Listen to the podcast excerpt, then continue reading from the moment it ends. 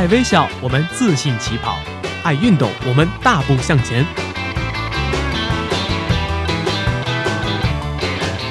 在这里，我们为梦想一起拼搏；在这里，我们为生活增添激情；在这里，我们用电波诠释体育，解说最实用的竞技技巧，报道最火热的体育赛事。每周精彩体坛盛况，我们与您一同分享。周三晚间，我们相约体育天地。我们相约体育天地。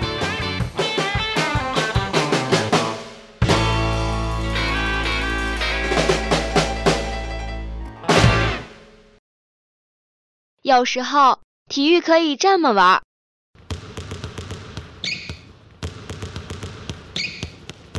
有时候，体育可以这么玩。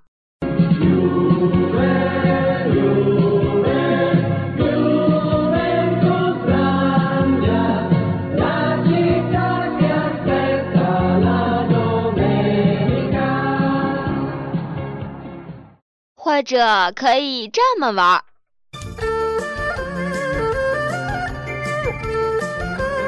哎，停停停停停停！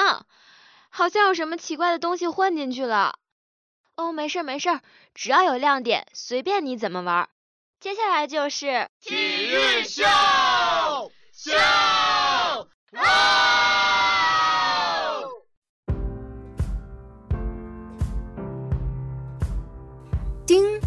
有一份季后赛旅游指南等待查收。嗯，转眼一到四月份了，再过几天就是我们的劳动节了。那么叨叨，嗯，关于出游，你有什么方面的准备吗？五一呀。哎，我想去看个球赛。看球赛，那正好，我今天提供的这份特殊的旅游指南，你可千万别忘了。这也就是东部闯击季后赛的八支球队所在地。第一个呢是猛龙，也就是今年的东部老大，是这支主场在加拿大的球队啊。猛龙，我知道的。猛龙首场战胜奇才，也算是为季后赛开了个好头。希望今年猛龙可以走得远一些，因为垃圾兄弟实在太猛了。哎，其实我有个疑问，多伦多的气候到底如何呀？嗯，多伦多呢四季比较分明的，夏季比较湿热，冬季比较寒冷。如果你要夏天去多伦多的话，需要带一些宽阔的薄衣物；如果冬天去的话，需要准备一件厚外套或者大衣什么的。如果我现在去多伦多的话，需要准备些什么呢？四月份去多伦多的话还是比较冷的，你应该还要带上一些保暖的衣物比较恰当。多伦多有什么可以推荐的景点吗？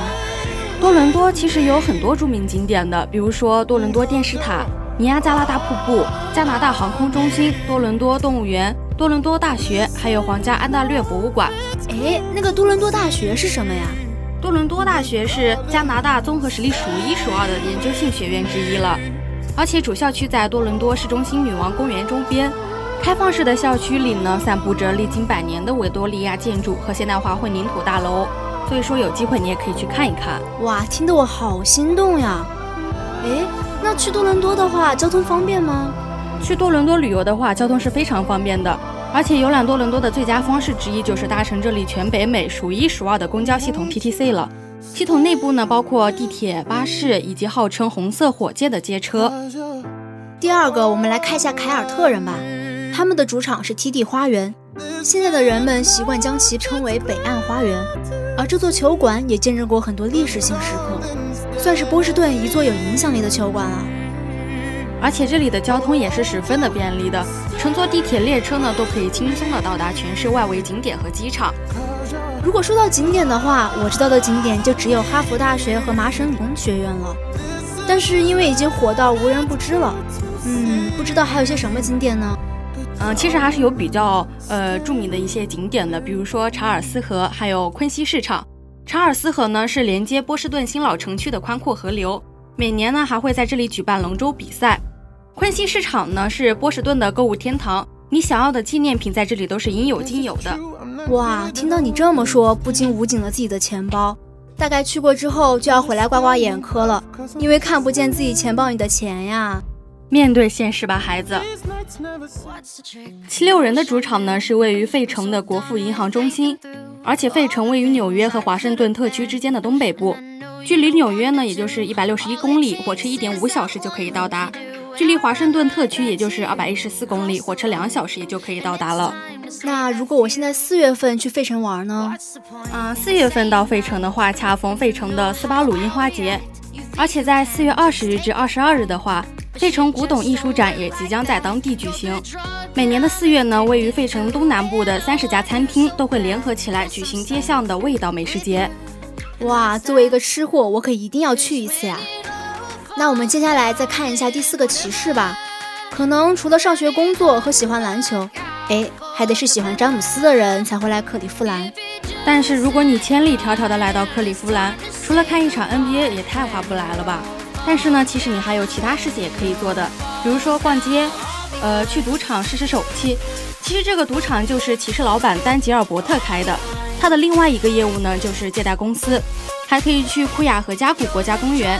如果是球迷的话，还可以去詹姆斯的高中参观，看看一个体育界的超级巨星是如何炼成的。有点遗憾的是，我并不是詹姆斯的球迷。第五个啊是步行者，步行者的主场位于印第安纳银行家生活球馆。银行家生活球馆提供丰富的素食大餐，包括素食三明治、素汉堡。食素的球迷对此的热爱程度丝毫不亚于步行者队员们对于篮球运动本身的热爱。而且，印第安纳州的旅游景点并不算太多，但在九月份到十月份之间，丰收季的印第安纳州还是有六百多个庆祝节日的。哇，六百多个，每一个都放假吗？怎么可能？你想想看，如果一天只放一个节日的话，那也不止一年了吧？啊，说的非常有道理。第六个啊是热火，热火的主场在，哎，主场在哪儿来着？你怕是傻了吧？它位于迈阿密。啊，对你可真是个小机灵鬼！迈阿密的美国航空公司体育馆建成于一九九九年，当年的十二月三十一日正式对外开放。作为赞助协议的一部分，体育馆的顶部被画上了一个飞机，中间是美航的标记。在迈阿密机场起降的飞机都可以在空中看见这个美航的标记。说起景点的话，如果你是个艺术迷，那么你一定不会想错过令人难以置信的文武德墙。这是个巨大的户外展览、街头艺术的集合。你可以步行到六个主要的建筑物，每一个从仓库到画布再到艺术品，壁画变化频繁。整个地区对行人友善。虽然呢，你可以看到你的车，但是你自己的双脚将是体验这种独特艺术形式的颜色和技巧的最佳方式。如果真的是这样的话，感觉会走断腿耶，也太累了吧。那你也可以选择迈阿密海滩浮桥，它绵延超过三英里，远离海岸，有着最迷人的海滩。清晨呢，来到这儿，加入无数跑步和骑自行车的人，开始一天的锻炼，也未尝不是一个惬意的选择。这种生活习惯可真是令人羡慕。第七个啊是雄鹿，它的主场是密尔沃基的布拉德利中心。作为1988年建成的 NBA 历史最长的球馆之一，它的历史仅次于纽约麦迪逊广场花园和甲骨文球馆。而且密尔沃基是个很安静的城市，包括这里的旅游景点都很适合静下心来欣赏。密尔沃基呢有两个火车站，市中心一个，机场一个。从机场下来后有摆渡车可以直接到机场，所以说交通还是很方便的。第八个啊，也是今天的最后一个，是奇才。东部搭上季后赛末班车的球队就是华盛顿奇才。球队现使用的是 MCI 中心球馆，该馆开放于1997年，是联盟的第三大球馆。而且华盛顿的气候很像北京，春天呢是最好的旅游季节了。先是樱花，后是郁金香，其他时间里有不同的其他花。整个城市呢有几个月的花季。那如果我五六月份的时候去那儿呢？五六月份的话，有安德鲁空军基地的飞行表演大会，就是相当于中国的八一表演大会了。那以上就是东部闯击季后赛的八支球队所在地的相关介绍了。下期呢，我们将带大家走进西部八支球队的城市。下期的旅游攻略记得查收哦。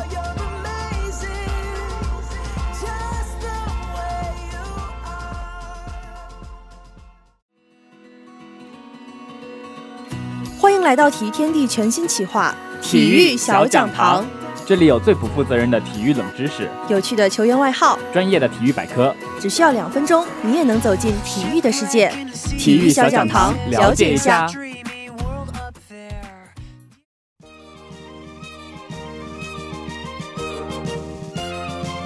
在刚刚结束的 F1 上海站中，众多体育迷们足足过了一把眼瘾。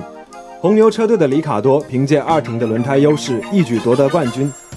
今天呢，就给大家普及一下 F1 赛车轮胎里的门路。2018赛季，倍耐力为 F1 比赛提供了七种不同的轮胎，其中包括五种干地胎和两种雨胎。干地胎都是光头胎，它们按软硬、抓地力、耐磨程度分为五种，并标以不同的颜色。每种轮胎的配方都不相同，它们从软到硬的排列顺序依次是：紫色极软胎、红色超软胎、黄色软胎、白色中性胎以及橙色硬胎。而湿地胎分为两种，绿色半雨胎和蓝色全雨胎。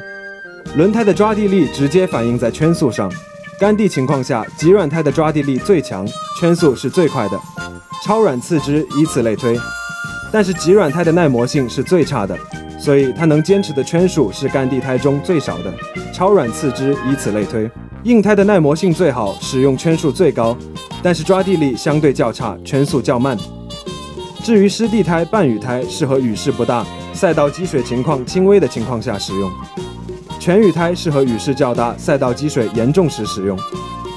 轮胎使用策略方面大有文章可做，车队的正确决策往往成为一场比赛的胜负手。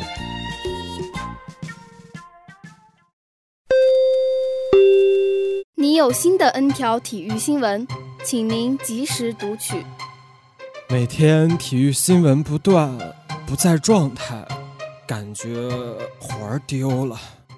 没事儿，不是还有大话体坛吗？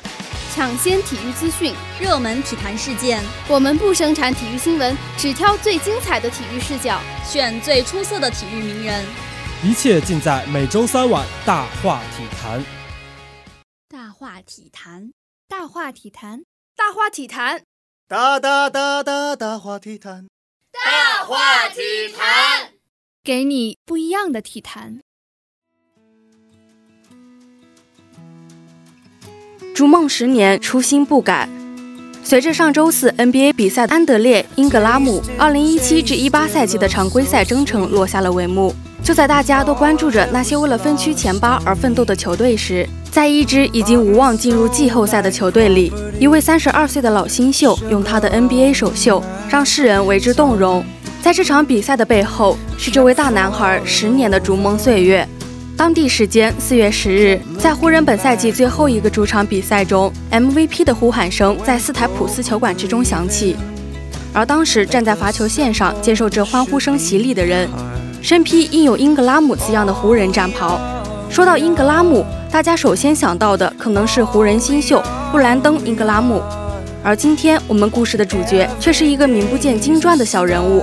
安德烈·英格拉姆，不少球迷可能会感到困惑：安德烈·英格拉姆是谁？他是一个没什么名气的联盟新秀，只在 NBA 打过一场球。在此之前，你可能从来没有听说过他的名字。虎扑上对他的描述也再简单不过：湖人队控卫，三十二岁，身高一米九一，体重八十三公斤。他又是一个了不起的老球员，拥有着十年 NBA 发展联盟的篮球经验，追逐着十年不曾放弃的篮球梦。他的故事还得从发展联盟开始说起。三百八十四场发展联盟比赛，创纪录的七百一十三记三分，三分线外保持着职业生涯百分之四十六点一的三分命中率。这些数据让安德烈·英格拉姆成为了这一级别联赛中的历史最佳射手，而这背后趟过了他十年的光阴。光阴无情，当年在发展联盟选秀第七轮选中安德烈·英格拉姆的犹他闪电队都已经不复存在。一晃十年，昔日翩翩少年，如今一生白发。但数百场的发展联盟征战，没有消磨掉他对于 NBA 的向往。本赛季，安德烈·英格拉姆在湖人下属的发展联盟球队南湾湖人队投出了全联盟最高的百分之四十七点五的三分命中率，但这并没有给他带来更丰厚的收入。本赛季，安德烈在发展联盟只能得到二万六千美金。拥有两个孩子的他，为了在洛杉矶生存下来。他还会凭借自己职业篮球运动员的身份，在休赛期教孩子们打球。此外，拥有物理学专业背景的他，也可以通过教孩子们数学来挣到一些额外的收入。很多人说 NBA 是一个名利场，一个体育商业帝国，但同时它也是无数热爱篮球的人心中的梦想之地。我们看到太多 NBA 巨星动辄几千万美元的薪金，却忘了为了这块伊甸园。有多少底层的篮球人为之奋斗，参加选拔，进行训练，然后是焦灼的等待。而等待过后的，可能又是一场无止境的等待。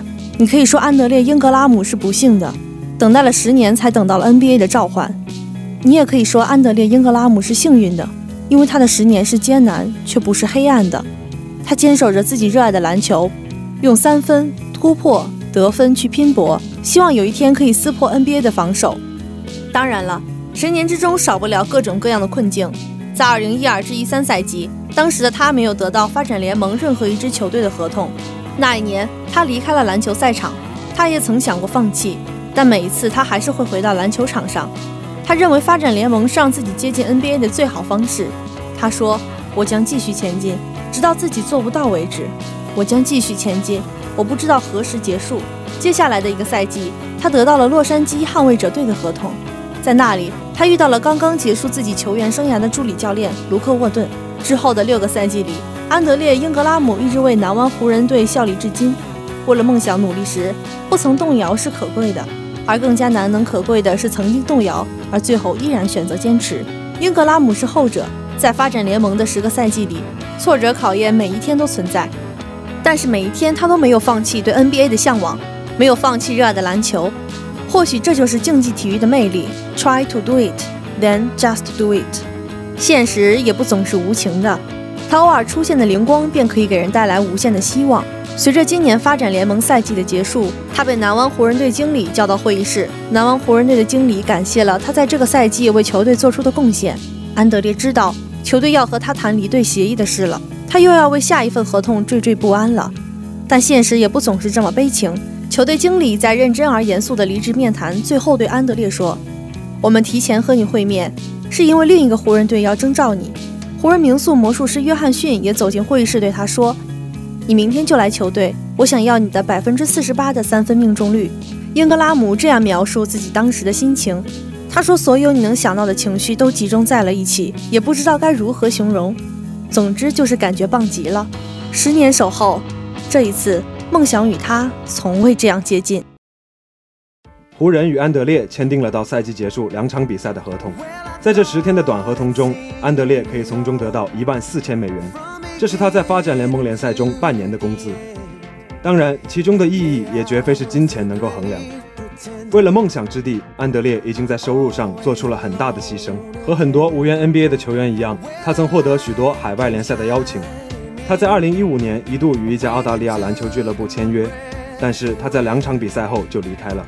比起经济上更有保障的合同，安德烈心甘情愿地选择了在发展联盟枯燥的大巴旅行和拥挤的酒店房间。就这样，在十年之后，当初的少年沧桑了容貌，却没有沧桑那颗初心。这一次，安德烈·英格拉姆身披湖人的二十号战袍，踏上了他梦想十年之久的 NBA 赛场。他在 NBA 的首场比赛中要对阵的是联盟第一的火箭，而他的对手则是赛季 MVP 领跑者詹姆斯·哈登和未来名人堂成员克里斯·保罗。面对这样强大的对手，安德烈的表现也是十分亮眼。这位三十二岁的大龄新援在自己 NBA 首秀的前七分钟便拿下了十一分，全场比赛他替补出场二十九分钟，八投六中，其中三分球五投四中。交出一份十九分、三篮板、一助攻、一抢断、三盖帽的漂亮答卷。当他走上罚球线时，斯台普斯球馆为他献上了最高礼遇，属于他的 MVP 呐喊。我们无法知道他当时内心的想法，但作为一个球迷，当镜头对准他，当全场喊起 MVP 的时候，我的心里久久无法平静。岁月无情，曾经的少年花白了头发，但因为篮球，他依然活成了少年的模样。现实世界毕竟不是童话。英格拉姆十年守候，终于迎来了在 NBA 的机会，但他留在 NBA 的或许也就只有这两场比赛而已。但不管对英格拉姆，还是对那些怀揣着不同梦想的人来说，追逐的过程才是最珍贵的记忆。这份回忆值得安德烈·英格拉姆和他的家人永远的珍藏和回味。在看台上，他的妻子和两个女儿亲眼见证了他梦想实现的时刻。作为一位父亲。没有什么比亲手实现梦想更有教育意义的了，而他在场上的表现也回馈了从2008年一直坚定支持他到现在的妻子。尽管只能为湖人打两场比赛，尽管他还没有得到来自湖人或是其他球队更长久的承诺，但是他凭借自己的努力赢得了所有人的尊重。首场比赛过后，奥尼尔和巴克利的节目连线了安德烈·英格拉姆。这两位曾经的天之骄子，可能未曾体会过英格拉姆获得机会的不易，但是他们知道在英格拉姆身上有着对篮球最纯粹的爱。他们开着玩笑祝贺英格拉姆的首场比赛，而在英格拉姆的眼神与话语中，有的只是感谢。他感谢着球队，更感谢自己一直深深爱着的篮球。很多不看球的朋友会问，为什么有这么多人喜欢篮球？是因为漂亮的三分，还是干净利落的突破过人？是爆炸的扣篮，还是最后一秒投进的绝杀球？又或是节奏大师对篮球的绝对掌握？或者再具体一点，是詹姆斯决赛三比一逆天翻盘后，抱着总冠军奖杯说：“克利夫兰，这是为你而赢的。”是科比在跟腱断裂后仍然走向罚球线，只为实现让球队进入季后赛的承诺。是大姚不顾队医与教练的劝阻，赌上职业生涯为了系列赛的出现而扛伤上场。而我们的答案是全部，这些全部都是我们喜欢篮球的原因。而现在，安德烈·英格拉姆用他的十年告诉我们：拿上篮球，走向球场，能在场上打球，这就足够了。在更衣室里，湖人主教练沃顿把当晚比赛的用球交给了英格拉姆。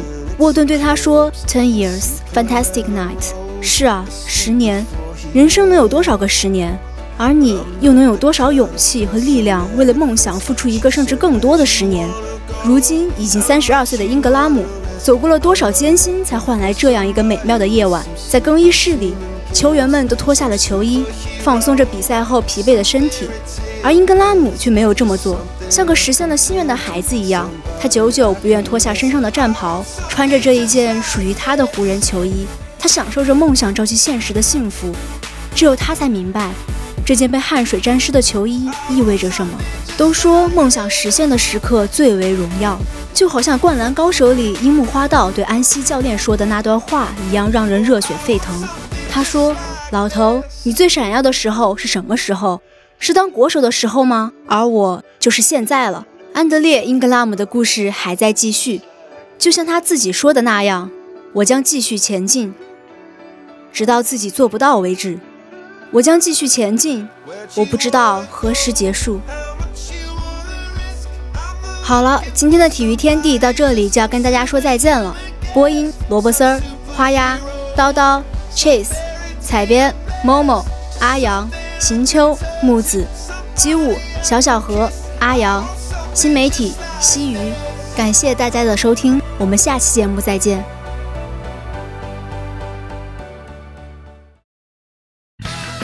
下面为大家带来的是本周的赛事预告。NBA 方面，季后赛正在激烈进行中。本周五，勇士将客场挑战马刺，七六人也将与热火展开 G 三的争夺。鹈鹕坐镇主场迎战开拓者。而在周六，骑士与步行者，凯尔特人与雄鹿，以及猛龙与奇才也将展开新的较量。再来看足球方面，英超赛场上，伯恩利与切尔西将在周五凌晨进行对决。周六晚间。西布罗姆维奇将与利物浦展开较量。中超方面，河南建业与重庆斯威于本周五将进行第七轮的比赛。